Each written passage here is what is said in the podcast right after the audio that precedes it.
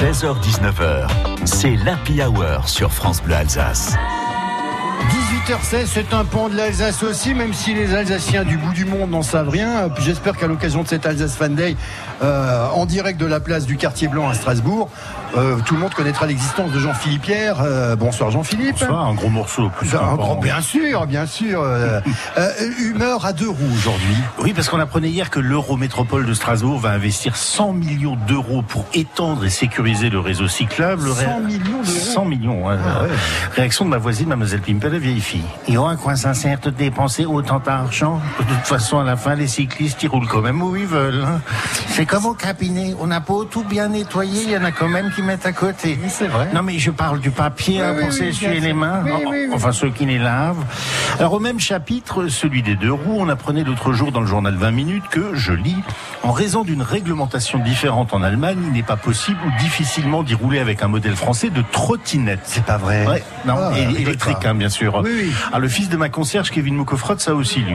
Oh putain, j'ai trop le somme. Chez les Chleux, la trottinette, elle doit pas dépasser 20 à l'heure contre 25 chez nous, alors que la mienne est déjà débridée à 35.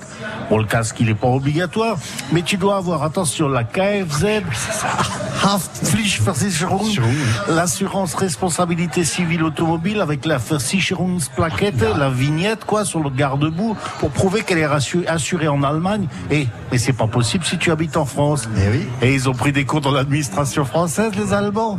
Cette nouvelle réjouit mon copain de bistrot Maurice. Ah oui, pour les trottinettes électriques, il faut tes freins, la lumière, tes bandes réfléchissantes, et ça monte pour tout.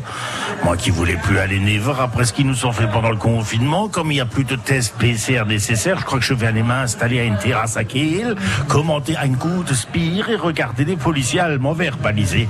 Parce qu'il paraît que l'Union européenne n'a pas encore harmonisé les règles.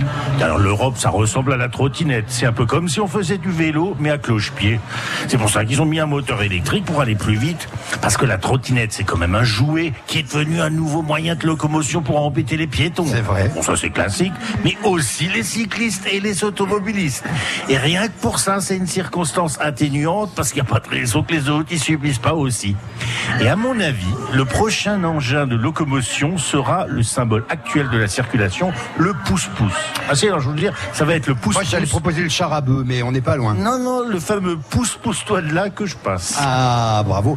Euh, on voit de moins en moins d'ailleurs de quinquagénaires avec un tatouage tribal sur le mollet faire de la trottinette. Je pense qu'ils sont déjà tous hospitalisés. C'est bien.